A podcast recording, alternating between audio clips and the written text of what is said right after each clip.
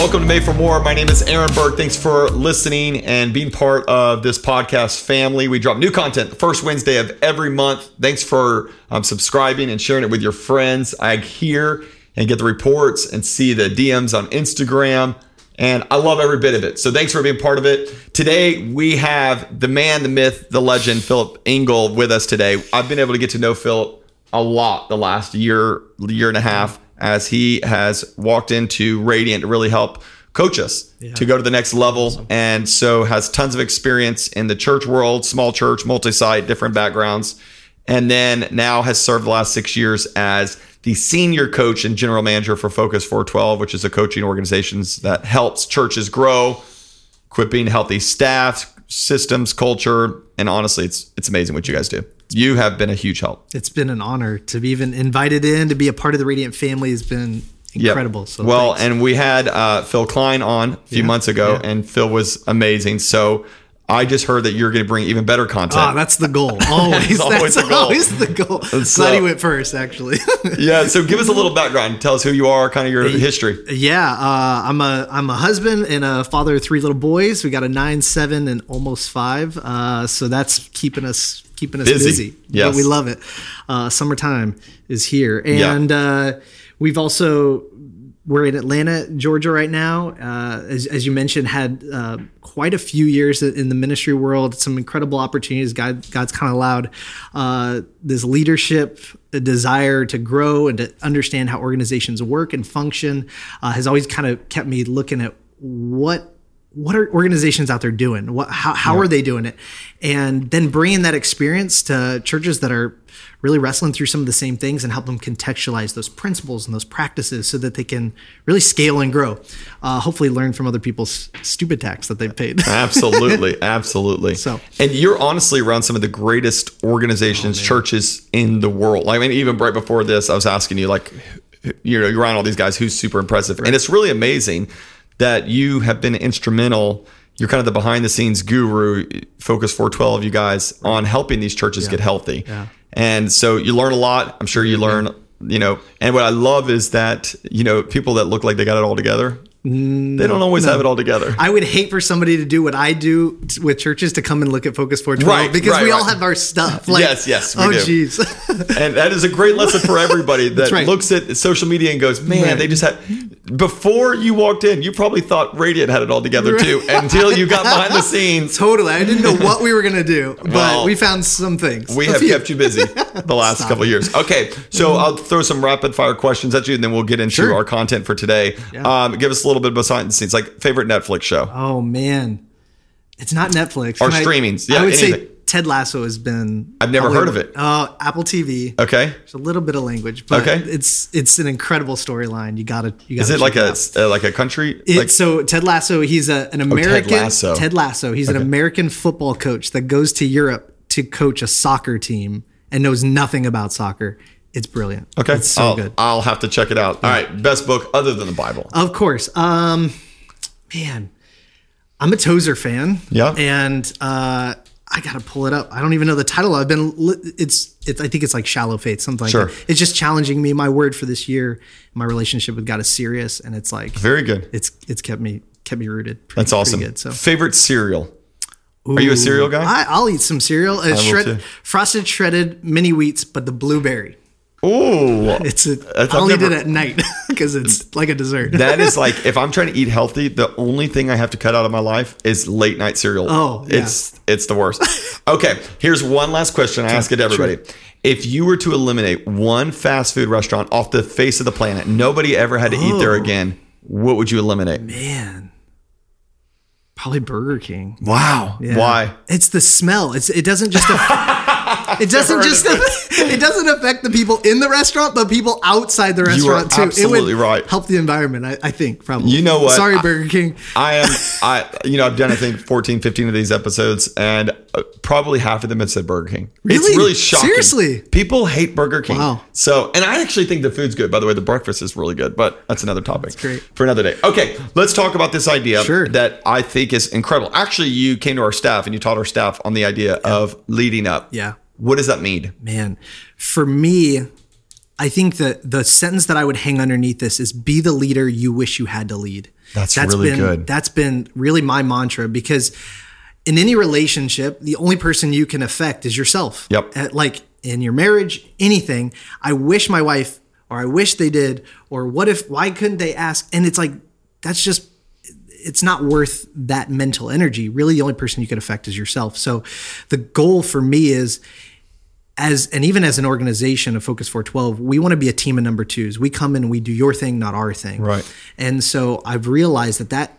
everybody serves somebody in the organization, even if you're the person in the organization, you have a board.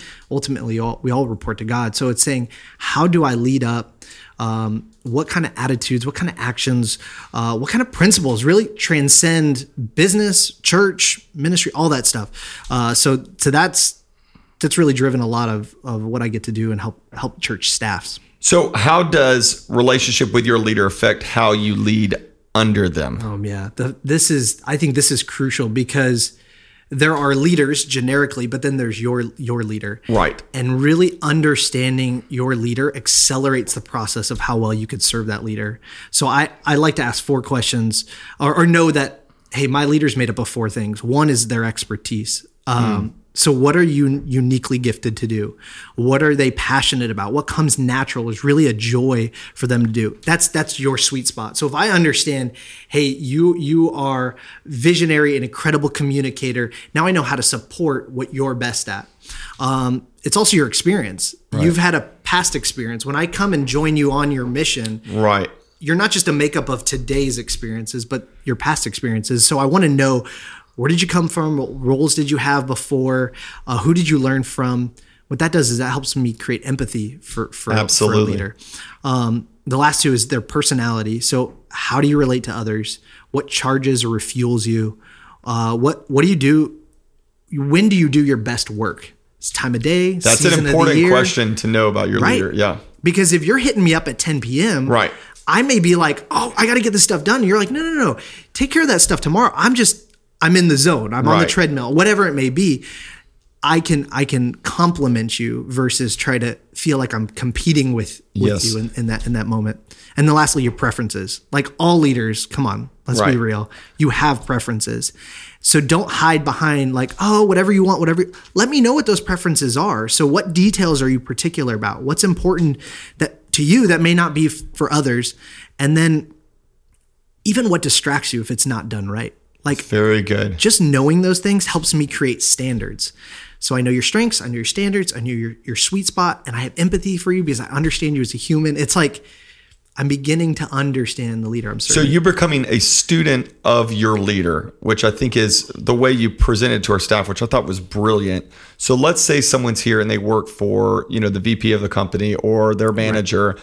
How do you suggest they approach that? Because to right. sit down and go, tell me your preferences. You know, tell, right, or, right. or, is that the, what they do? Yeah, like, it's both. Okay. I, I, think everybody loves to talk about themselves. Let's That's be, true. Let's be real. Like, that is true. So if you come with a list and say, "Hey, tell me about your past experiences before before coming here," I'd love to know what roles did you play. Like, just be interested in who they are it's going to be hard to get them to stop talking. You realize it's true. But when it comes to those preferences, I would say I draft. I like to I like to watch and pick up and say why did why did you move that there? Why did you piece that? And you and you can ask.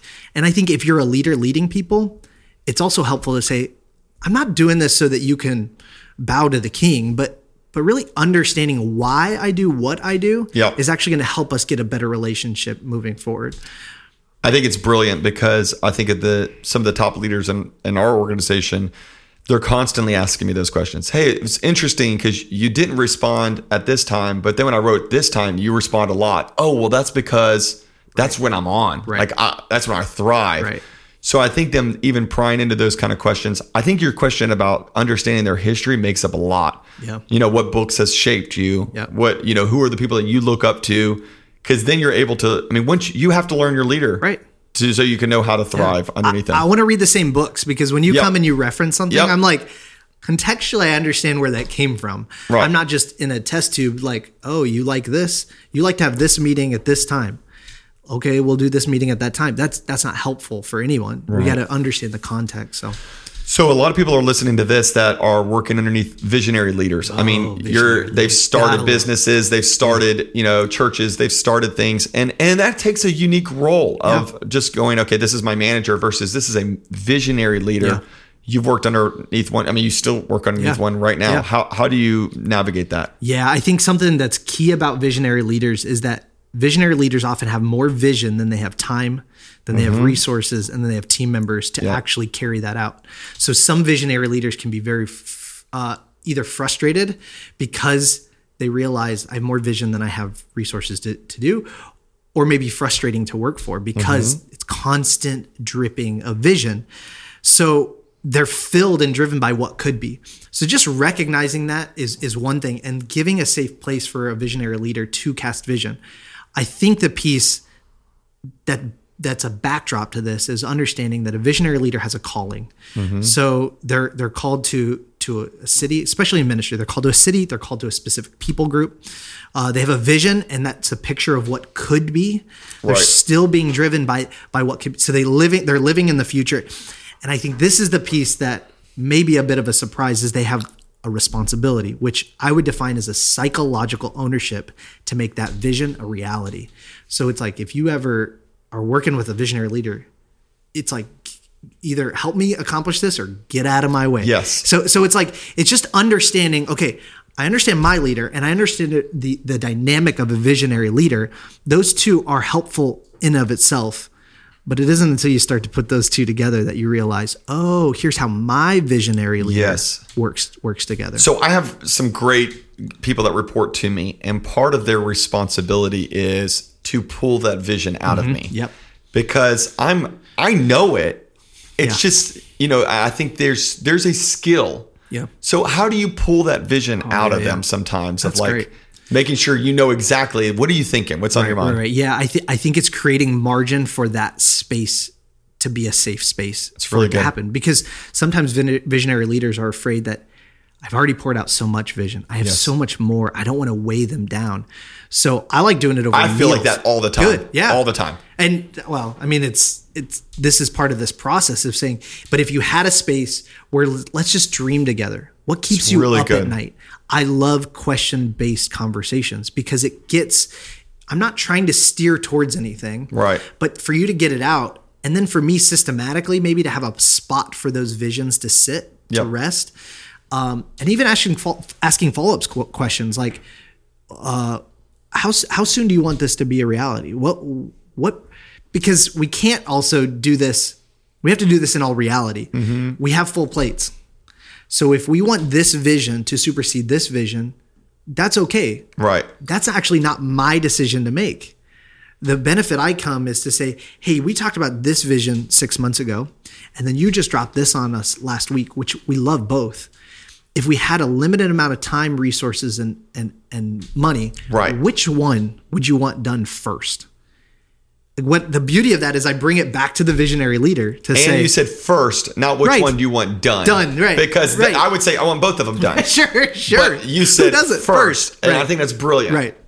The other thing I think with the visionary leader is that whenever the vision is realized, we as supporting visionary leaders have to be the ones that says, stop. Can we just take a moment? Can I borrow you for just a moment to celebrate yes. this past vision and the realization of this with the team? Yes, because we're on to the next. You're already thing. over there. Yeah. yeah. you're on to like oh, I saw that three months ago right. when I cast the vision, and it's right. like, yeah, yeah, you did. But we have some executionary people that are just now realizing, right? Pastor Pastor Aaron was right, or yep. this our leader was right. This was a good idea. They literally are just realizing that. So, how did you get comfortable in your skin as being a number two? Because I think there is oh, a man. world that honestly, our world very rarely celebrates right the VP, yeah. the chief of staff. Yeah. You know, it's like they celebrate the point person, the guy on the stage or the girl right. on the stage how do you, how do you find that security and like okay i know this is what god's called me to do yeah. or i think it was a prior, prioritization of I, i'm just like anybody else i want to be successful i, right. I want to see see um, you know there's even a temptation to be the guy at some point sure. but it's like in reality, those successes oftentimes are fleeting. What's not is relationship. Hmm. Those endure. When you think about like, I think about my first job ever, Papa John's Pizza. Come it was because of a relationship. Yep. You know, like all of those opportunities are because of relationship. And so by investing in relationship, uh, we actually find I've found greater success. Yes. That endures longer than the thing or this. And and so it's just been um, it's been a process though. Right. I think I had I had one leader. I was like, "Hey, I'd love to guest preach for you," and he was like, "It hurt in the moment, but it was so valuable." He said, "I could get anybody to preach for me on the weekend. What I can't do is what you just did with our lead team and spending Very two good. hours, yes, getting us where we." And it was just one of those realizations that my gifts have to align with my calling. Yeah, if not, really I'm going to be going against the grain. So some of these questions that you would ask your leaders, ask yourself. Like, it's really good. What am I called to do? What am I passionate about? Where am I?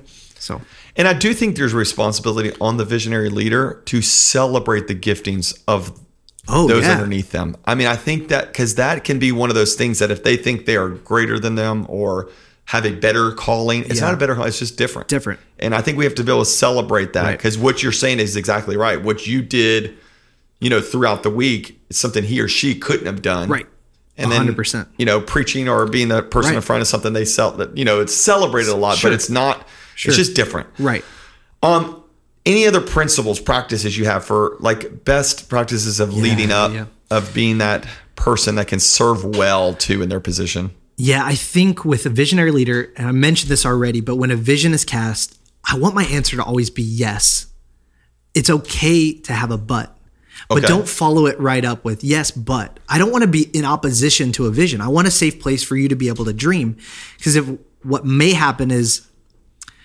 if it's a if it's met with opposition because i'm thinking strategically or i'm mm-hmm. thinking specifics it could shut a visionary leader down and what happens to a shut down visionary leader is they don't stop being a visionary leader. They just go cast vision somewhere else, else somewhere right. else. And I'd rather it be here in a safe place. Right. It's it's building out that project plan presenting it with those objective hurdles and then allowing the leader to decide those next steps. So that's that's the first one. I think another thing that I try to try to do with a visionary leader is I want to be ahead of my leader but not beyond my leader. It's really good. When you think about vision, uh, th- think I've cast the trajectory of where I'm headed. So I can be out front blazing the trail, thinking about the next steps, thinking about the the, the process, the budget, all of that stuff, while still not derailing the overall mm-hmm. experience. So again, it's letting everybody operate in in their gifting. And so um, I think that's that's helpful. I want to be ridiculously in charge, even though it's your vision. I take ownership of it. It's really good. Those three things I said before of you've got you've got a calling, you've got a vision, and you've got a responsibility. I think it's my job leading up to own those those same things, um, because in reality, I think if you're saying, hey, I want the kingdom of God to grow, or I want our business to impact more people, I want more people to experience the benefit of using our products, like me too. Yeah. It's not so narrow that it's like, oh, I don't know if we align on that. Right. So therefore, I want to own that, which means I push ideas up. I want to track metrics through the process to see if we're effective. And then I think this is this may be one one key takeaway. I call it the blank sheet test. If you go into a meeting with your supervisor and you have a blank sheet of paper or an empty Word doc and you're like, "All right, boss, tell me what's up." What you've actually done is you've required them to have their to-do list and your to-do list all in their head. That is so true. It's like it is and it's really overwhelming. Right? Who can do that? Like yeah, yeah. I've got my own things to work on. Right. I've set the trajectory for you. Therefore, I should be able to push stuff up and say, here's the progress that we made. I help, need help with decisions here. I could, I should see my one-on-one or my meeting with my supervisor as my meeting to get what I need to continue to move forward. It's really good. Yeah. That is a game changer yeah. way of looking at so. it. Yeah. Um, any final words when it comes to this idea of leading oh, up? You do it so too well. Too many, too many. Uh, um, respect the structure. I would say, uh, if you've got a structure that you're operating in, lead up in, in your organization. Don't work around people, develop people. It's really good. And, and that's again, be the leader you wish you had to, to, lead. So model what you're hoping other people see and, and work to develop those those habits. All right, Philip. Any right. way that people can get in touch with you guys? How do they get connected with Focus yeah. 412? What yeah. are you guys doing? Focus412.com, P. Ingle at Focus412.com. We would love to uh, talk about your organization and ministry and help. I'm telling you, we've we've worked with them for a little over a year. Actually, it was right before COVID. Yeah. We we signed on with them because they have so highly recommended. And so when we when COVID happened, I was like, this is pointless. Why are we going to do this? And then I realized it was the best thing ever that we used that whole season to really restructure and decentralize our church and redo our org charts and so much helpful stuff. So you guys have been a huge help. I hope this has been helpful for a lot of people. I can imagine that there's going to be a lot of people that are visionary leaders that hear this and send it to their staff. So it's probably something you need to do. but uh, we drop new content first Wednesday of every month. Make sure you like, share. Let me know what you think about it. Send me a message and I will see you. I hope we'll hear from each other and we'll be there for next month's episode of Made for More.